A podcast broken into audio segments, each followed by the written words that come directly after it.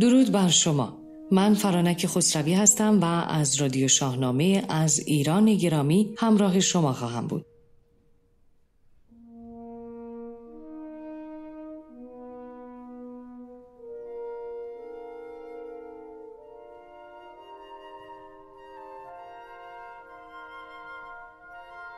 با یادی از مجتبی مینوی، استاد زبان و ادب پارسی و شاهنامه پژوه نامآور، رادیو شاهنامه شصت و دو را آغاز می‌کنیم.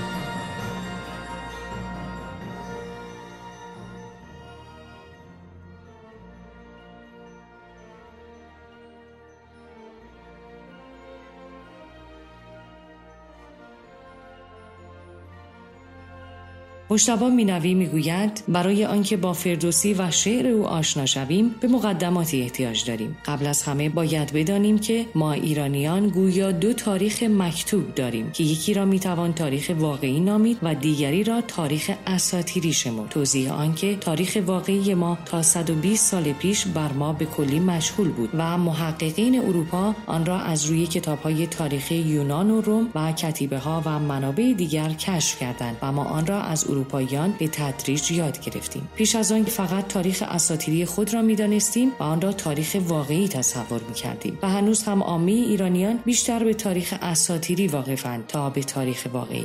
تاریخ اساطیری ما در شاهنامه فردوسی مندرج است که حماسه ملی ماست. فردوسی که تقریباً هزار سال پیش از این شاهنامه را به پایان رسانید، مطالب رایج به آن تاریخ اساطیری را که در کتاب‌های فارسی دری و عربی و پهلوی جمع‌آوری شده بود، منظوم ساخته و مبنای اطلاع عموم ایرانیان از داستان‌های شاهان و پهلوانان اساطیری ایران همین کتاب اوست که شاهنامه نامیده می‌شود. شاهنامه تاریخ شاهنشاهی ایران است که از ابتدای پیدایش نخستین بشر و نخستین شاه تا انقراض آن شاهنشاهی به دست عرب. قسمت عمده این تاریخ مطابق واقع نیست، بلکه به طوری است که ملت ایران آن را تصور کرده است. ایرانیان خواستند که اصل و منشأ خود را، بدو و پیدایش شاهان را در میان خود و کیفیت کشف یا اختراع وسایل تمدن را به تسلط نیاکان خود بدین وسیله بیان کنند. در شاهنامه این مطالب و وقایع بزرگ از روی روایات ملی ایرانیان به طور شاعرانه تحریر و مدون شده است و بدین جهت گفتم که شاهنامه فردوسی حماسه ملی ماست.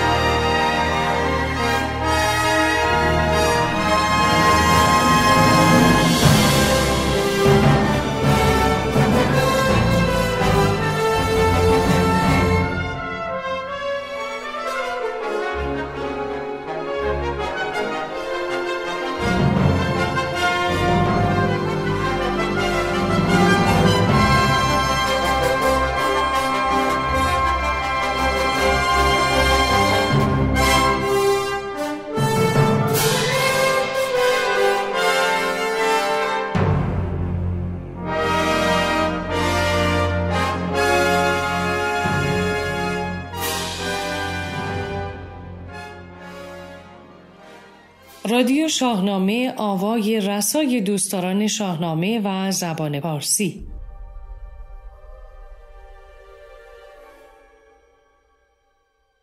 آنچه در رادیو شاهنامه شصت و دوم خواهید شنید.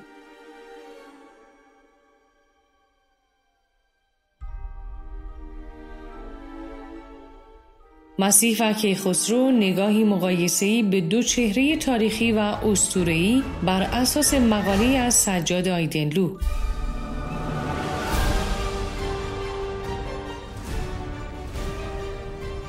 معرفی کتاب شاهنامه نقالان نوشته عباس زریری اصفهانی.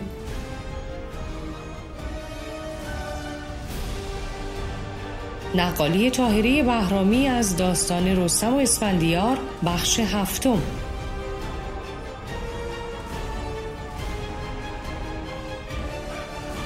به همراه بخشی از آلبوم شاهنامه خوانی برف تَمندر اثری از یوسف آهوخوش. گوینده فرانک خسروی، سردبیر کوروش جوادی، تهیه شده در استودیو باشگاه شاهنامه پژوهان.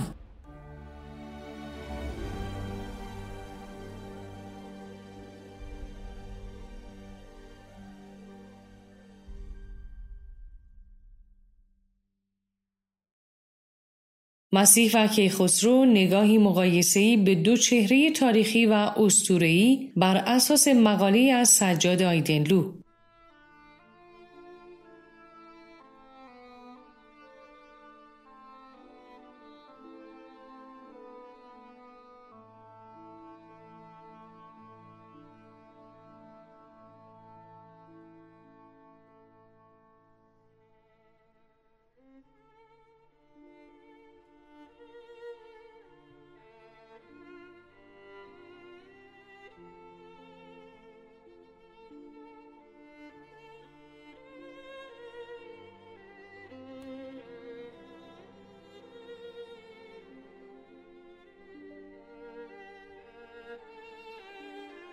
در شماره شصت و یک رادیو شاهنامه به همانندی‌های سیاوش و مسیح بر اساس منابع گوناگون پرداختیم و آنگونه که گفتیم سیاوش و مسیح، کیخسرو و مسیح شبیه‌ترین شخصیت‌های اسطوره‌ای در باورهای سامی و ایرانی به یکدیگر هستند. در این شماره رادیو شاهنامه به همانندی‌های کیخسرو با مسیح خواهیم پرداخت. برخلاف همانندی‌های بسیاری که میان کیخسرو و عیسی وجود دارد، در هیچ یک از منابع تاریخی و ادبی گذشته به این موضوع نپرداختند و تا جایی که سجاد آیدنلو بررسی کرده است، تا پیش از این گفتار تنها یکی از پژوهشگران به مواردی از این همانندی‌ها به کوتاهی توجه کرده است. کیخسرو فرزند نامبردار سیاوش و نمود دیگری از پدر و ادامه زندگی اوست. از نظر منش و کنش یکی از شخصیت‌های آرمانی روایت‌های ملی و پهلوانی ایران شمرده می شود. شاید بخشی از همانندی‌های فراوان او با مسیح از همین معنویت و سیاوش زادگی یا سیاوش گونگی برخواسته باشد. تقدم آفرینش و حضور بر زمان زادن جسمانی، آنگونه که آفرینش و حضور عیسی در باورهای ترسایی پیش از تولد این جهانی او بوده است، که کیخسرو و نیز بنا بر گزارش کتاب نهم دینکرد سالها پیش از زادن جسمانی آفریده شده.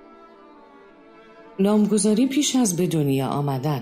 نام کودکی که مریم خواهد زاد پیش از زادن او تعیین و از سوی جبرائیل به مادرش اعلام می شود. او را عیسی نامیدند و همان نام است که قبل از تقررش در رحم ملک به آن نامش خواند. سیاوش نیز هنگام بدرود با فریگیس از او می‌خواهد که نام فرزندش را که از این پس داده می شود کیخسرو بگذارد. بر پایه‌ی جشن زادروز.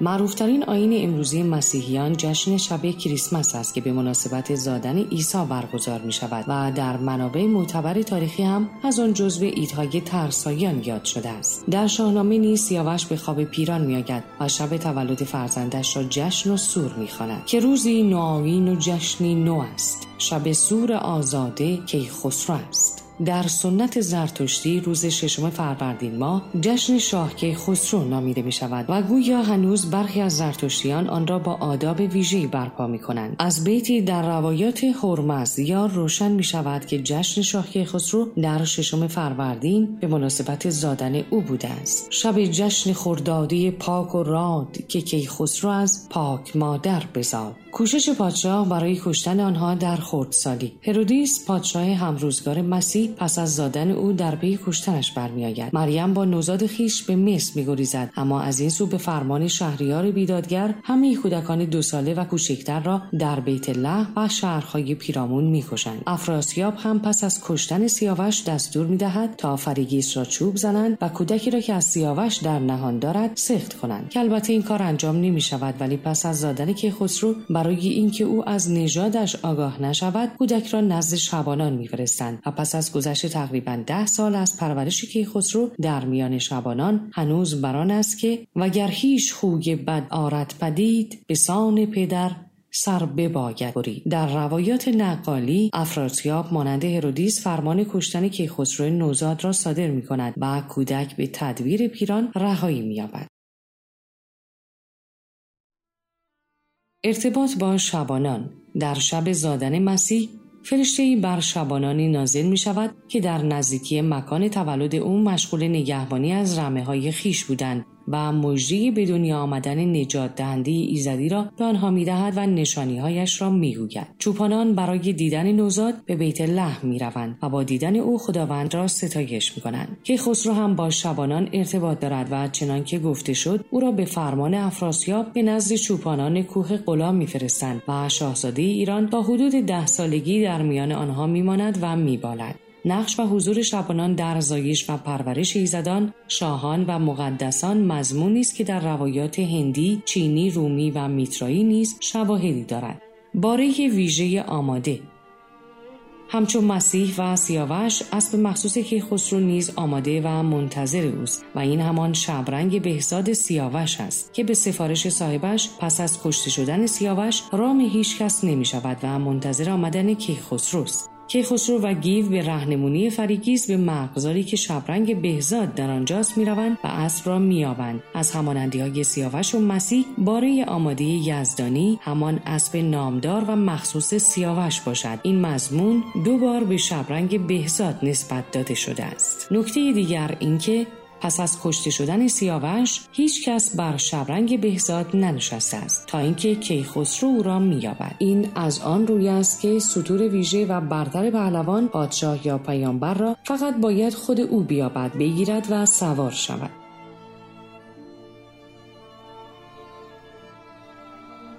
قوتوری و تنشویی در آب. عیسی پس از غسل تعمید به دست یحیی از تایید یزدانی برخوردار می شود و نشانه های دیگری از نبوت و مقام معنوی او آشکار می گردد. کیخسرو نیز پس از فرو رفتن در آب جیهون و عبور از آن که نمود دیگری از قوتوری در آب است به ایران می رسد و بر تخت شهریاری می نشیند. همچنین بر اساس برخی روایات اسلامی مسیح پیش از عروج به آسمان در چشمه تن می شوید. این کار قبل از غیبت یا عروج رازناک کیخسرو هم دیده می شود. غسل در آب یا گذشتن از میان آن در رمزپردازی‌های اساطیری و آیینی نشان تجدید زندگی است و بر همین اساس در شماری از روایت‌های اساطیری، حماسی و دینی کسانی پس از تنشویی یا عبور از دریا و رود به کامکاری معنوی یا دنیوی می‌رسند. از سرگذراندن آزمون.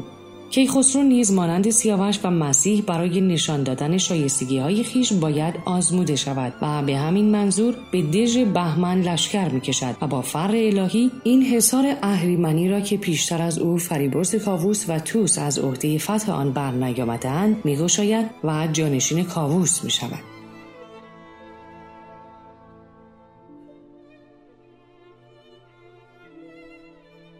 تقدس و فرهمندی. کیخسرو هم بسان پدرش و عیسی فرشته‌خوی و نیکوکار است. درباره مقام و شخصیت معنوی او در روایات ایرانی این اشاره مجمل التواریخ کافی است که پارسیان گویند پیغمبری مرسل بوده است. ویژگی درمان بخشی.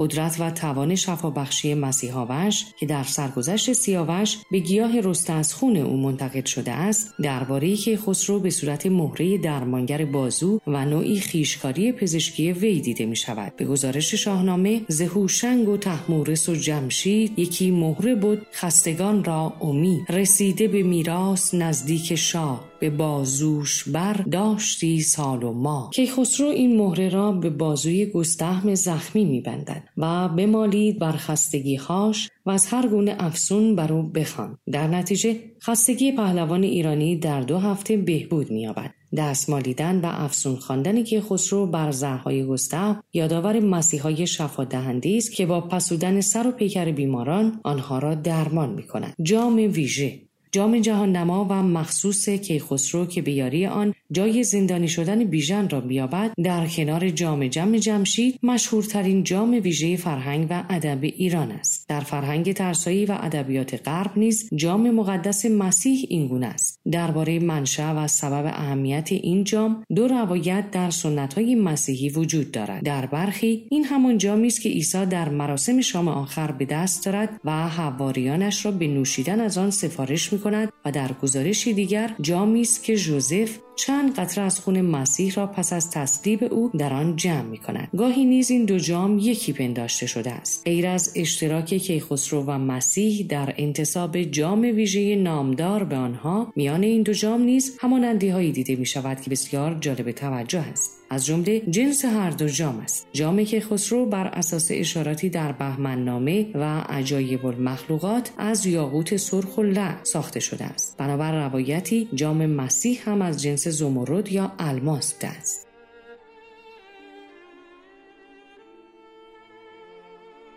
جام مسیح در یکی از داستان‌های ترسایی در دست فرشته نگهداری می‌شود و جامی که کیخسرو را هم بر اساس یکی از روایات شفاهی مردمی ملکی از دست او می‌گیرد. در سنت‌های مسیحی جام مقدس از سوی نگهبانانی محافظت می‌شود. بر اساس روایتی در شرفنامه جامی که کیخسرو و همچنین تخت او در دژ سریر است. جام عیسی پس از زوال معنویت نگهبانان آن ناپدید می‌شود و جستجوی آن یکی از مضامین داستان‌های مسیحی اروپایی است.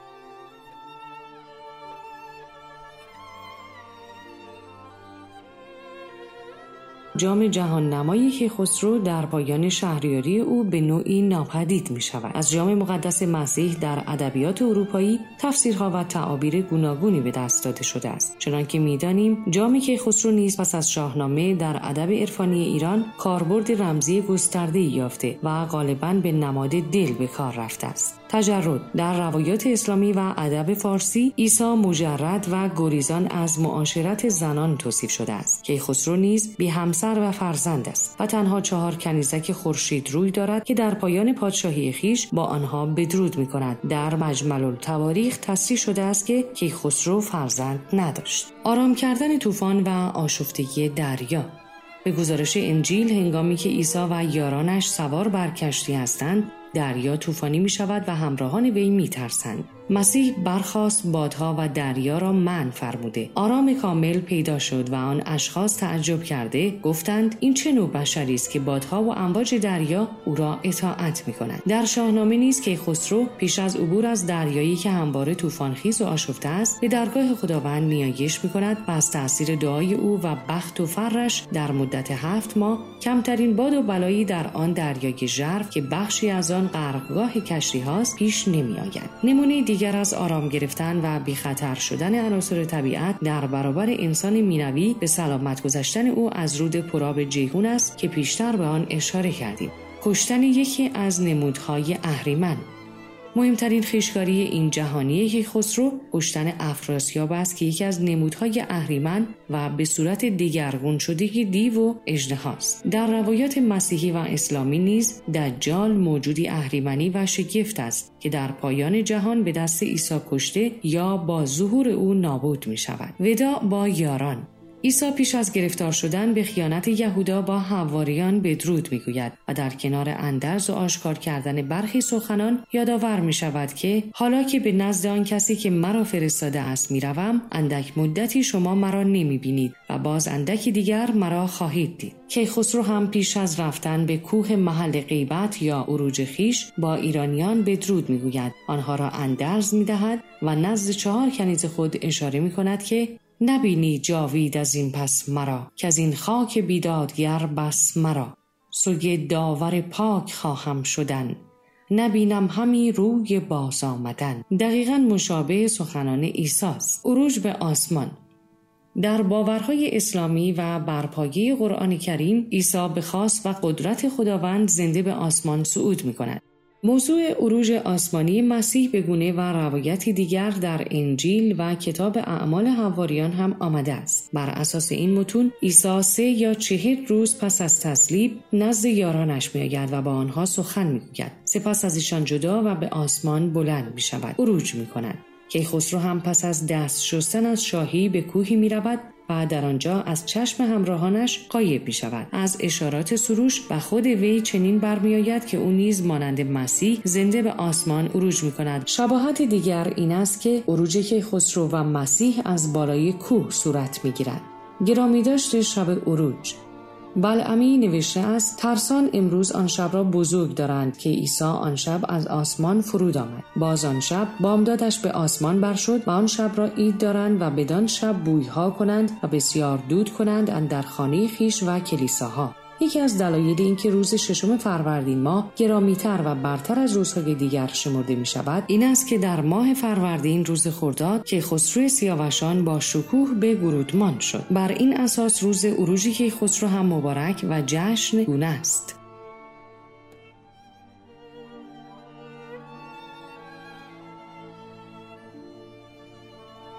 بیمارگی. همانگونه که مسیح پس از عروج زنده و ساکن آسمان هاست تا روز رستاخیز فرا برسد و بازگردد، کیخسرو نیز بنابر منابع پهلوی جزو جاویدانان است و تا روز معاد زنده خواهد بود. در روایات شفاهی مردمی هم کیخسرو در غاری که ناپدید شده تا روز قیامت زنده است و مردم معتقدند کسانی نیز توانستند او را در غارش ببینند. مهر و مسیح از مادر باکر زاده می‌شوند. روز زادن هر دو یکی است. در تولد هر دو چوپانان حضور دارند. مکان زادن هر دو غاری است. صفت هر دو نجات بخش است. لقب تاجور و پسر خدا دارند. پیش از عروج بزمی برپا می‌کنند و با یاران همسفره می‌شوند. هر دو به آسمان عروج می‌کنند. مسیح و خورشید در آسمان همخوانند. هنگام تصلیب عیسی خورشید تیره می‌شود. بازگشت مسیح برابر است با واقع شدن خورشید در موقعیت اعتدال بهاری. کیخسرو نیز با مهر و میترا مرتبط است و یکی از محققان او را جانشین و نمود این عزت دانسته است. دکتر سرکارتی هم با آوردن ابیات توصیفی که کیخسرو در کنار چشمه زمانی که گیو او را می‌بیند و میابد نوشته است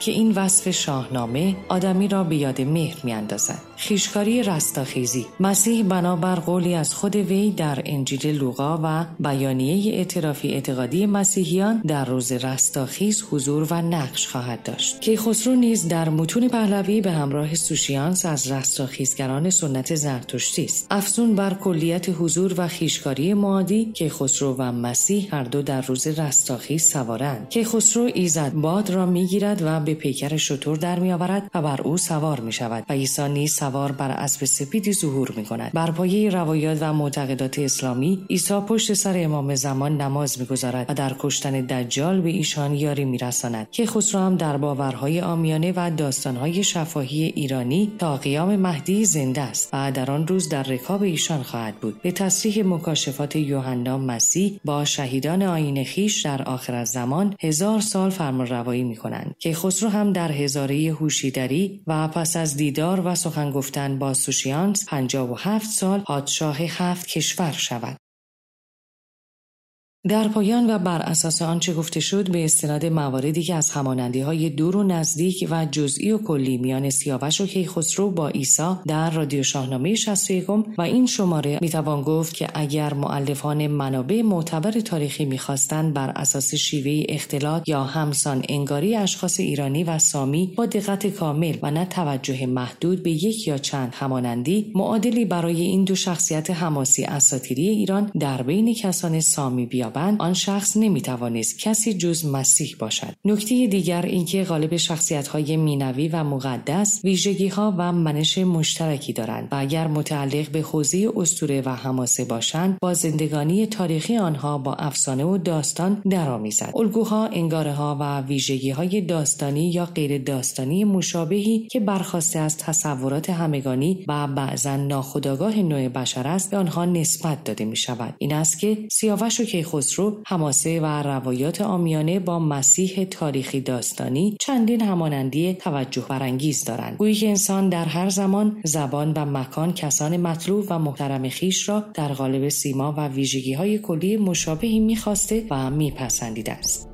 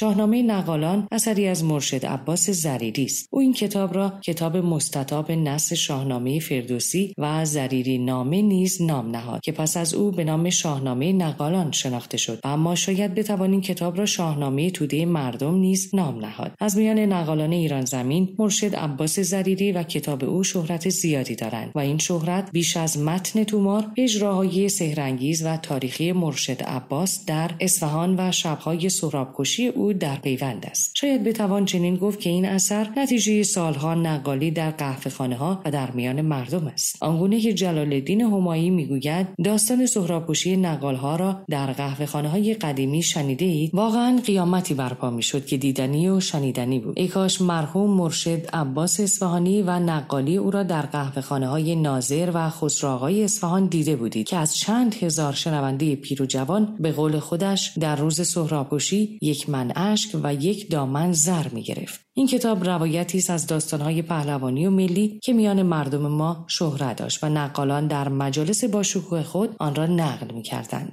شاهنامه نقالان کتابی است که مرشد عباس زریری اصفهانی هجده سال از عمرش را برای تدوین و نگارش آن گذاشت و جلیل دوستها پنجاه سال برای ویرایش آن کوشش کرده. این کتاب گنجینه‌ای از روایات شنیدنی از شاهنامه، جوانمردی و میهن پرستی است. مرشد عباس زریری درباره اثر ارجمندی که بر جای گذاشته است میگوید: من برای حفظ گنجینه داستان‌های ملی کتابی نوشتم که از هر جهت بی‌نظیر است و شامل همه داستان‌های پهلوانی و افسانه‌های ملی توأم با اشعار شاهنامه، نقل عباراتی از تواریخ، اشعار بسیاری از شعرا به مناسبت مطلب و حتی ذکر برخی آیات و کلمات قصار بزرگان می‌شود و از هر حیث جامعیت دارد. کتاب من از زمان مهابادیان که قبل از آدم ابوالبشر بودند تا به هنگام پادشاهی کیومرث و از آن هنگام تا جلوس اسکندر را شامل است. یکی از ویژگی‌های این کتاب آمیختگی زبانی آن است. وجود واژه‌های رسمی و درباری در کنار واژه‌های کوچه بازاری، وجود ردپاهایی از تقلید نثر منشیان دوره صفوی و قاجار و حتی وفور برخی کلمات فرامرزی مانند ترکی اروپایی، مثلا راپورت،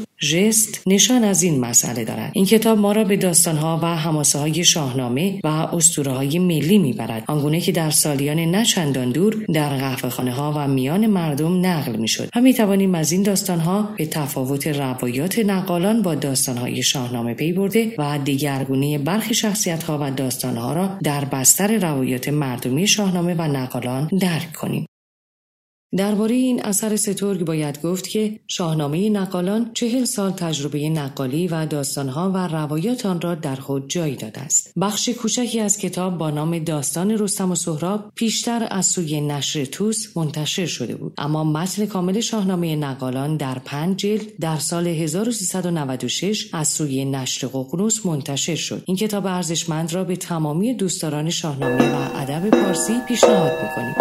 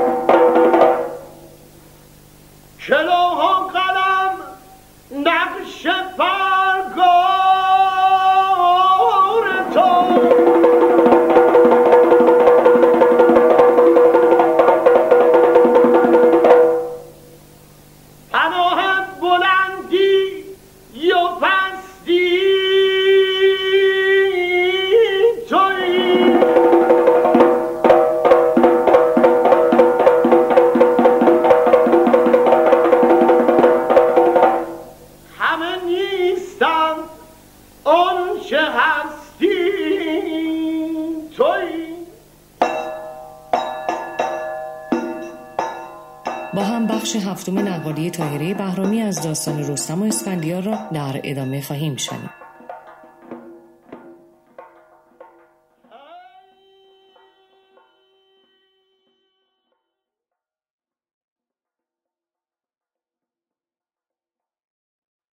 به نام جهان داور دادگر، کزو گشت پیدا به گیتی هنر. در ادامه نقل رستم و اسفندیار به اینجای داستان میرسیم. سپیده از افق پدیدار شد و روز سرنوشت آغاز. رستم با سپاهی به طرف رود هیرمند حرکت کرد و زمانی رسید که شاهزاده اسفندیار در خواب بود. خروشید که ای شیر دل چند خسبی چنین، که رستم نهاده است بر رخش زین. پشوتن سراسیمه از در خیمه وارد شد، با رنگ پریده بدن لرزان. گفت برادر برادر رستم آمده و تو را میخواند. من نگرانم. اسفندیار متعجب: عجب است، من صد و شصت تیر بر بدن او زدم و تن رخش از تیر پیدا نبود. چگونه در یک شب خود را معالجه کرده؟ گمانی نبردم که رستم زرا به ایوان کشد گبر و ببر و کلا. چون این گفت پیش پشوتن که شیر بر مرد جادو نباشد دلی. شنیدم که دستان جادو پرست، بهر کار یازد خورشید دست. در یک چشم به هم زدن سلاح نبرد در تن کرد، از خیمه بیرون زد سوار بر مرکب، در مقابل رستم قرار گرفت. کی سگزی بیخرد، بگو چگونه جادو کردی و زخمهای بیشمار خود را معالجه کردی؟ اما رستم از رخش پیاده شد، در مقابل شاهزاده زانو بر زمین زد تا پیشانی بر زمین خم شد، تعظیم کرد، خود رو به اون نزدیک کرد که رکاب اون رو ببوسه. اما اسفندیار بانگ زد: جلو نیا و با بوسیدن رکاب من تن و بدن من را در پلیدی نبر. تو جادوگر پلیدی هستی که در روح تو اهریمن پلش جا دارد. رستم گفت: شاهزاده، تو رو به یزدان پاک، به آتش مقدس، به دین بهی، به زرتوش سوگند میدهم که دست از این کینه برداری. شاهزاده، تو به ما بیگانه نیستی، تو فرزند شاه این سرزمینی. من یک عمر خدمتگزار نیاکان تو بودم. آیا سزاوار است که بی پیری کهن چنین پاداشی دهی و استخوان مرا خورد کنی؟ اسفندیار بانگ زد که سخن کوتاه کن، که جز کشتن تو مرا چاره نمانده. این رو گفت در یک چشم به هم زدن کمان بر دست گرفت، تیری بر کمان نهاد. رستم سوار بر رخش، تیر اول اسفندیار رو از خود گذران، تیر دوم، تیر سوم. در همین فاصله رستم بر رخش نهیب زد که بر جای خود آرام گیر، که لحظه سرنوشت فرا رسید. به چابکی دست برد بر ترکش، چوب گزین را بر کمان نهاد، سر به آسمان، سوی آسمان سر برآورد راست. ز دادار آنگاه فریاد خواست: ای داور دادگر، تو بر هر چیز گواهی. تو آگاهی که من به کشتن این جوان دلخوش نیستم، اما چارم به جایی نرسید. پوزشم را بپذیر و از گناهم درگذر. هدف چشمان اسفندیار و کمان را تا بنا گوش برکشید. نعره زد یزدان کیهان قدیر، شست از چله کمان برداشت. اسفندیار که از جانب خیش آسوده خاطر بود، درست دیدگان خود رو گشود که آن تیر به کجا خواهد خورد. بدون خطا دو پیکان بر چشم اسفندیار در نشست، بزد تیر بر چشم اسفندیار. سیاه شد جهان پیش آن نامدار، نگون شد سر شاه یزدان پرست. بیفتاد چاوچی کمانش ز دست، گرفتش بشو یال اسب سیاه. ز خون لعل شد خاک آوردگاه. اسفندیار نعره نعره زد، نعره جان خراش اسفندیار در فضای میدان پیچی، سرش رو پایین آورد. اما رستم بانگ برآورد: من از تو صد و شصت تیر خدنگ بخوردم، ننالیدم از نام ننگ. بخوردی یکی تیر چوب گزین، نهادی سر خیش در پیش زین. تو آنی که گویی که رو این تنم، بلند آسمان بر زمین افکنم. به یک تیر برگشتی از کارزار، بخفتی بر این باره نام دار. اسفندیار از بالای مرکب سیاه خود بر زمین در افتاد. و از سوز درد سر تیر بگرفت و بیرون کشی، همه پر و پیکانش در خون کشی. رستم نالان و ناراحت که چرا به التماسهای من توجه نکردی؟ ای کاش دستم شکسته می شد و چنین کمانی نمی کشیدم. مادرم بر من گریان شود که مادرت را گریاندم. اسفندیار دست رستم را گرفت. مرگ من به دست تو نبود، پدرم مرا کشت. من تو را گناهکار نمی دانم جهان پهلوان. اکنون جز بهمن کسی را ندارم. من دست او را در دست جوان مردی می گذارم که به جوان مردیش ایمان دارم. مگذار او بعد از من خار و زبون شود. رستم گفت شاهزاده، سوگند به یزدان پاک که فرزندت را چون جان گرامی می‌دارم. و اما رستم پیکره آن شاهزاده، آن پهلوان رو با مشک و گلاب شست و در تابوت گذاشت و در سوگ آن شاهزاده نشست.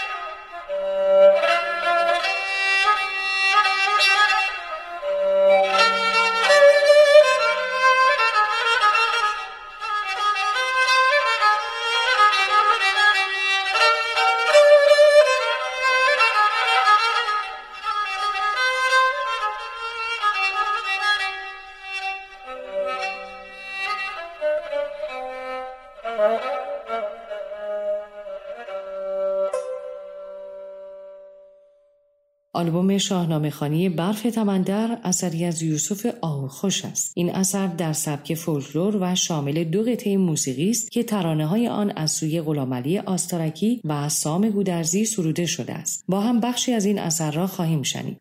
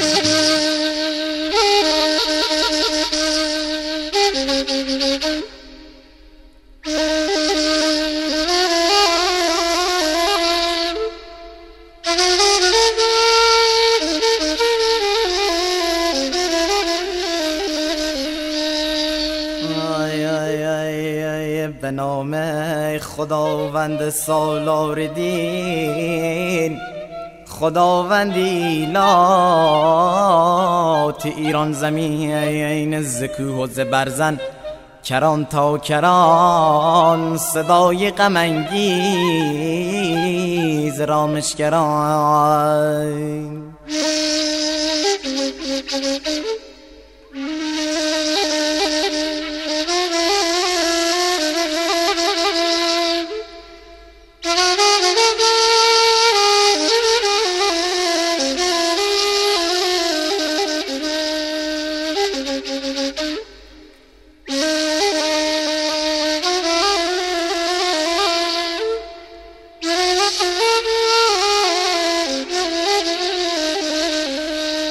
در این کوه ساران یکی مرد بود به رسم سواران هم آورده بود. کنون اسب او را کتل کرده اند، زنان در غم اوش گیسوان چیده اند.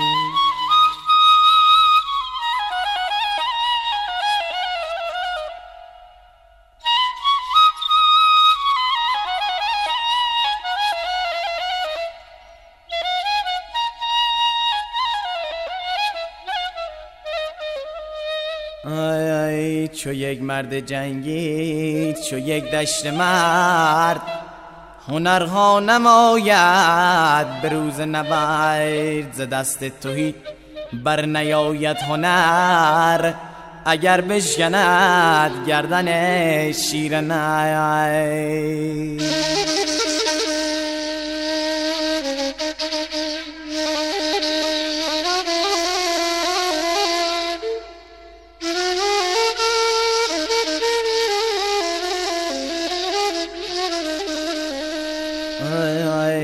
به مرگ دلیران کنم سینه چاک، یکا یک برفتن بر زیر خاک. بخواهم اگر من حکایت کنم، به دفتر نویسم شکایت کنم.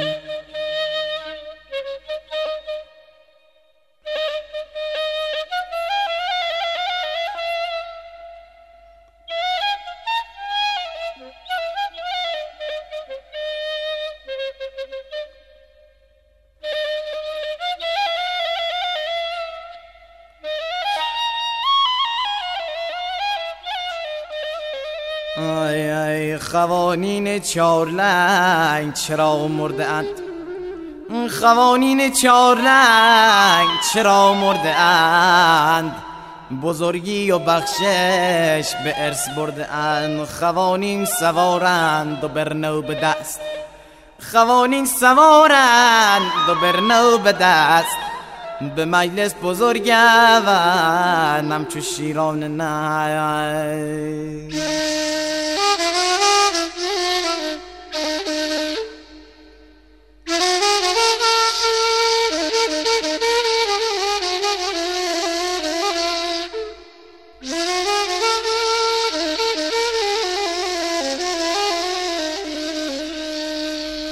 سواری که اسمش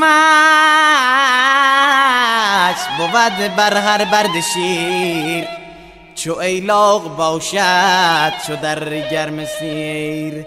ز دست تویی بر نیاید هنر، اگر بشکند گردن شیر نر.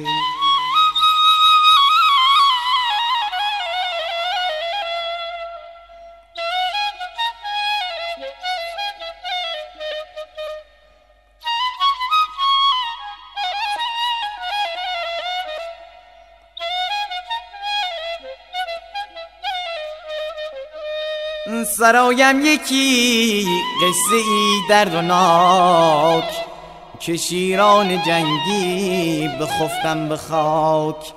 چو بیش تویی گشت از نر شیر، چو ایلاق باشد چو در گرم سیر.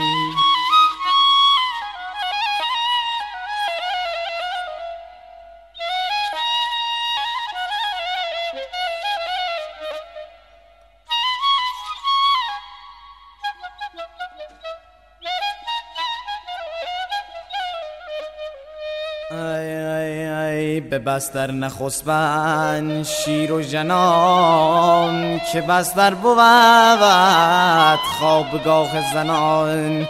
زنانی که هستند بس از یک هنر، نشینند و زایند شیران نر.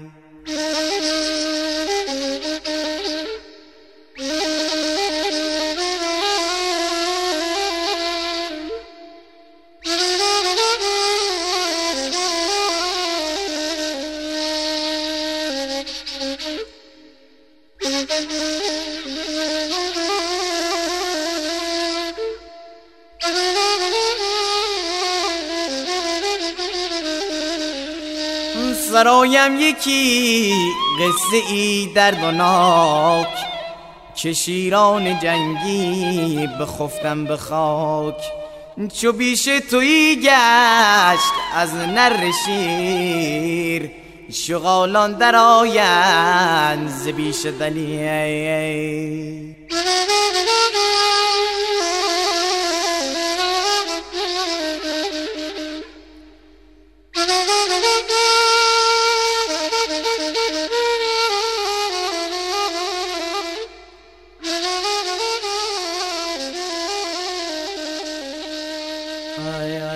دریغا ز کردار گفتار تو، دریغا ز عقل گوهر بار تو.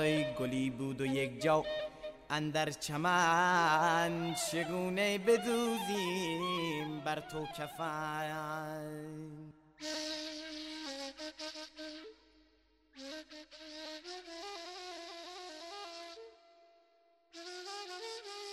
دوستان گرامی، ایرانیان ارجمند، پارسی زبانان مهربان، چه افتخاری است همراهی با شما. گام نهادن بر خاک نیاکانی و ارجمند ایران، چه افتخاری است در هوای ایران نفس کشیدن. میدانم که از آن چه میگویم آگاهید. چه افتخاری است ایرانی بودن. تا رادیو شاهنامه دیگر، شاد زی مهرافزون، بدرود.